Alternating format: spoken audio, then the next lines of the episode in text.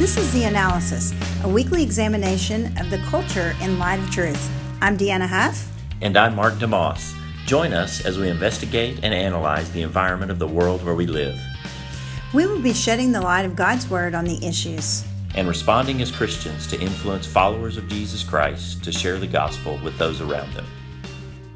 Well, welcome to The Analysis, and you're listening today while Deanna is on remote uh, traveling in Virginia. Deanna, tell us what you're doing away from Oklahoma City. Well, I'm here in Virginia, like you said, and I'm working on my PhD. And so I have a seminar this week, and it is in the book of Joshua and Judges, and just had a great opportunity to try and learn, and then have some opportunities to teach. And so excited to continue to learn and grow and want to encourage our, our people who are listening that and keep reading your Bible, keep keep reading books, and and grow and learn and share with others because truly uh, makes an impact on people. The gospel changes lives, and so well, I'm excited about talking about our topic today, which is an extension of what we talked about last week, right, Mark?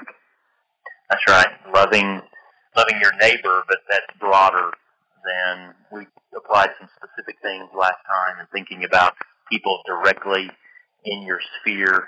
Um, and today talking more about loving a larger and broader community. Yeah, this multi-ethnic community that we live in, you know, we really are this melting pot of America. So the beauty of it, living in this land, is that, you know, we want to go out and share the gospel with the nations, and the nations are brought right here, you know, within our mix, and it has all different nations here in America. That that's so great to be among different uh, cultures, foods, songs, all of those things. But uh, it's it's not so good if we're different in uh, knowing the one true God, right? Yeah, and I think that's the thing that uh, is at the heart of what uh, I want to think about and process for myself as I look around my own community where I live. I look around Oklahoma City and I see this growing um, multi-ethnicity, and uh, it does open up opportunities of understanding different world cultures and, and their backgrounds and where they come from. It creates some spiritual challenges. Uh, and the spiritual challenge of how to share Christ with people from different cultures, as well as it challenges me a little bit in my thinking about um, what I really think about people from different backgrounds and cultures, and I have to look at myself a little bit and say, am I am I thinking rightly? Am I processing correctly my view of who God is and how He made us, and um, how I'm going to love my neighbor, this multi-ethnic neighbor, as myself? What does that look like? Yeah, yeah, and, and you know what? I really think that it has to start with the question of where did we all come from? I mean, did we really have this Cambrian explosion where we're all, you know, different sorts of of people, or is it possible, which I believe it is from the scripture, that we all came from Adam and Eve? And I think you know, we're not using the term here race because really there's there's only a couple of races that right? Yeah. I mean Yeah. We we we believe that God created uh, a race of people, humankind, and because of the fall, um, we now really have just two races. those who are in Christ and those who are not in Christ. Yeah, and it kind of goes with that little phrase that says they're either running to God or running away from God. And then as the generations continue, Noah has is in there, and there's a flood, and a whole new uh, generation comes up from those three: Shem, Ham, and Japheth. Then we get to the Tower of Babel, and at the Tower of Babel, what happens? Well, you know, he separates the languages, right? And yeah. That With off the- into the cultures. Yeah, and and separated them because of their sinful desire to believe that with human power and human strength, they can do exactly what we can find a better way than God can provide for us. Yeah, so when we look back and we and we're we're using the word culture, we're we're looking at a people who are identifying themselves out of a, a particular probably place, like an Indian culture or uh, at an Asian culture. They they have a particular place, they have a particular food or style or music or language that's really when we're talking about culture, we're we're not just talking about one particular thing, but it's really how they live life together. Would you agree? Yeah, we. I, think we want to because we want to identify away from the idea of race. Um, we want to talk about culture, and that's much more than the country of origin you come from. Uh, I'm thinking about a particular lady in our church today uh, that grew up in a different part of the world than America, was born in, in a different part of the world than America. She, as a child, moved to a completely different part of the world from that, and so she herself has this blend of cultures. Uh, and so you see the background of her origin, where she was born, and that influence. You see the background of where she lived for many years, uh, growing up with her family and now living in America. And so she's this blend of culture herself. Uh, so uh, that's the kind of way we want to talk about. It's more than a language. It's more than where you were born. It, it's really much more than that. Yeah, yeah. Well, and interestingly enough, what what happens is that we bring all these cultures together in the church. And we look outside of the church and we see all these different cultures and how they relate to one another.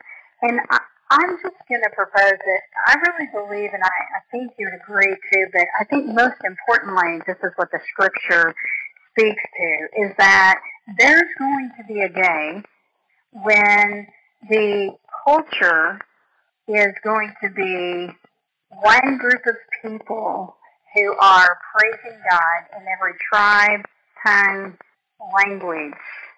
And so how is it that we are supposed to live in relationship with one another here on earth until we get to that point? How do we live on earth in relationship with one another the way that it would be representative of Christ with all these differences that we have? What do you think? If you're pointing to Revelation chapter 5, chapter 7, probably reference in chapter 9, um, this image in heaven and of this kind of culmination, uh, when you look at kind of the meta-narrative scripture, the culmination point, and it's every tribe, tongue, people, nation. And culture, culture is defined as a, a society or group of people that have their own beliefs, they have their own way of life, uh, they have their own uh, art, customs, etc. Like all that binds them together. And the image in Revelation is here is a group of that come from all diverse backgrounds on the earth of those things, and yet now they possess one set of beliefs, one set of customs. They they're artistic in the same way, and that their art is all derived from the worship and adoration of God, et cetera, et cetera, et cetera. And so, how do we, knowing that's the goal, that's the culminating point, that's that's where our faith in Christ is taking us. How does that begin to be represented in the way we do life now with other believers, and how we approach taking the gospel within these diverse cultures that interact with on an everyday basis. And that's what we're attempting to yeah. do. That's why I want to have that conversation. Yeah, and I think this is where we get to the heart of it. We really have to have a biblical mindset of who we are in this multi-ethnic thinking. And to, to be able to see the image barrier, or the image bearer, I'm sorry, of Christ on each individual because we're, we're made in the image of God, right? And so, yeah. therefore, we would treat one another uh, with respect and, and all of those things that would flow from the fruit of the Spirit. So, in the church, it seems like that we have this challenge, and uh, some some would say that, that we're the most segregated on Sunday. And so I, I think I think in part we're trying to get to this how do we get away from that type of thinking into the thinking that has that biblical mindset? What are your thoughts on that? Yeah, well, here's here's what we face in, in the church. You referenced a statement that has been made multiple times uh, that uh, the Sunday morning are the hours that the country is its most segregated, um, and and there's there's a couple of challenges within that. Um, number one, the pattern we see in Scripture is there's neither Jew nor Gentile. There's neither slave nor free. There's neither male nor female because there's this commonality in Christ. And, and the state was not to say those things disappear. There are males and females. There are people that grew up Jewish, and there are people that grew up Gentile or Greek and Roman and Asian and Indian and etc. Right? There, those things do exist. It's not that they disappear, but that something else supersedes them, and the thing that supersedes them is their relationship to Christ and the commonality that they have through Him. So, if that's the case, shouldn't we worship together? You, you have the other argument is that is okay. That may be true, but you're trying to reach, and, I, and I'm just going to use in our own community where we are, okay?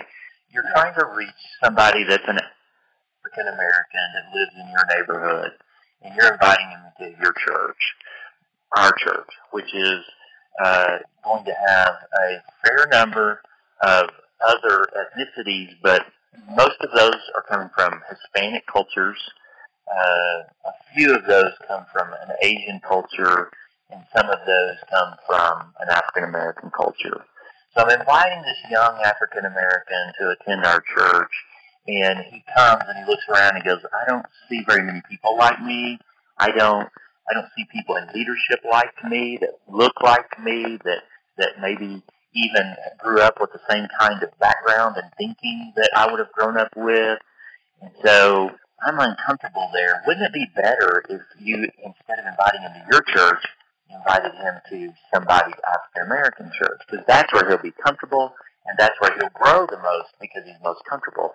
And that's a that's a legitimate argument that gets used. How do we process that? Which is more right? Which is more beneficial?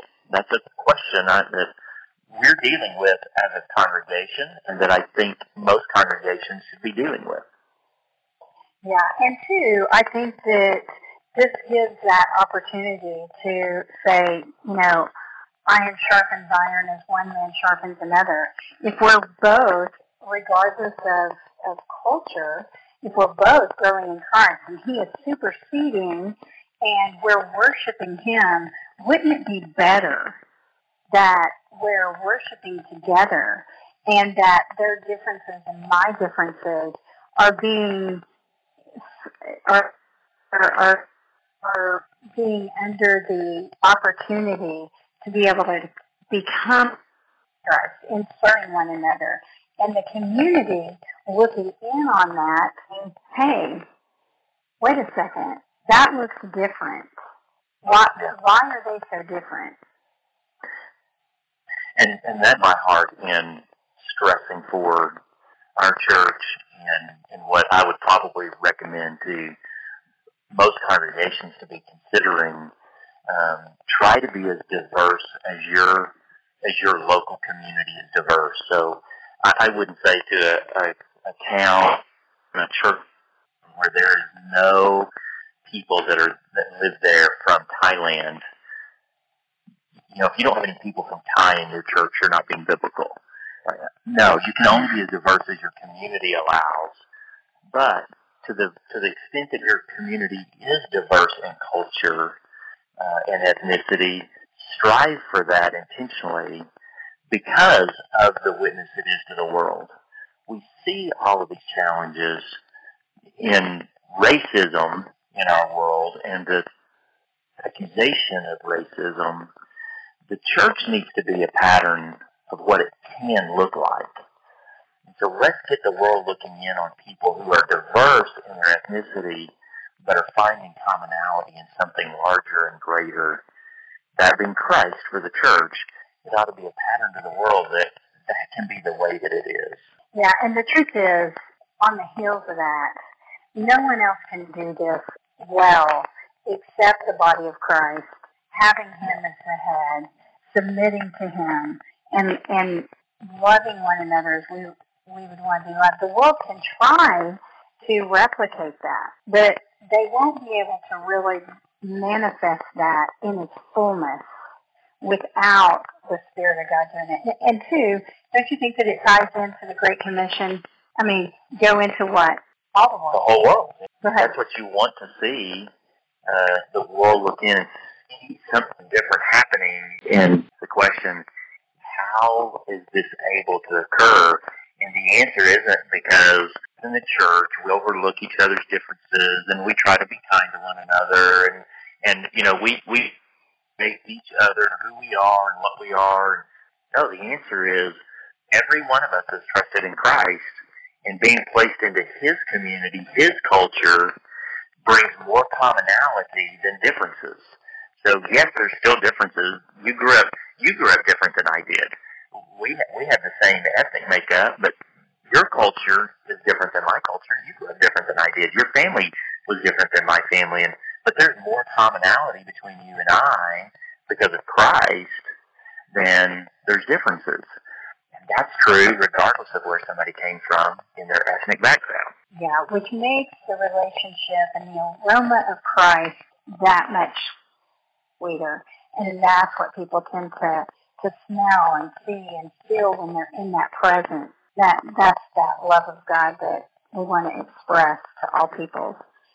Well, I've really enjoyed the conversation. I'm so glad that we got to talk. And I know next week we're going to talk about witnessing to the broken, made in God's image. And I know, Mark, uh, we both have mentioned so many things going on in, in the world around us. So I'll look forward to doing that again next week, being back in Oklahoma. Yeah, I can't wait for you to be back with us and do this live. It's going to be a great conversation. There, there's a lot going on in our world. There's a, there's a lot that we can address. Brokenness from the personal level to to nat- national, international disasters. Um, and I think the Bible has some things to say to us. I look forward to that conversation as well. All right. Well, thanks for listening, and we'll catch this back up next week.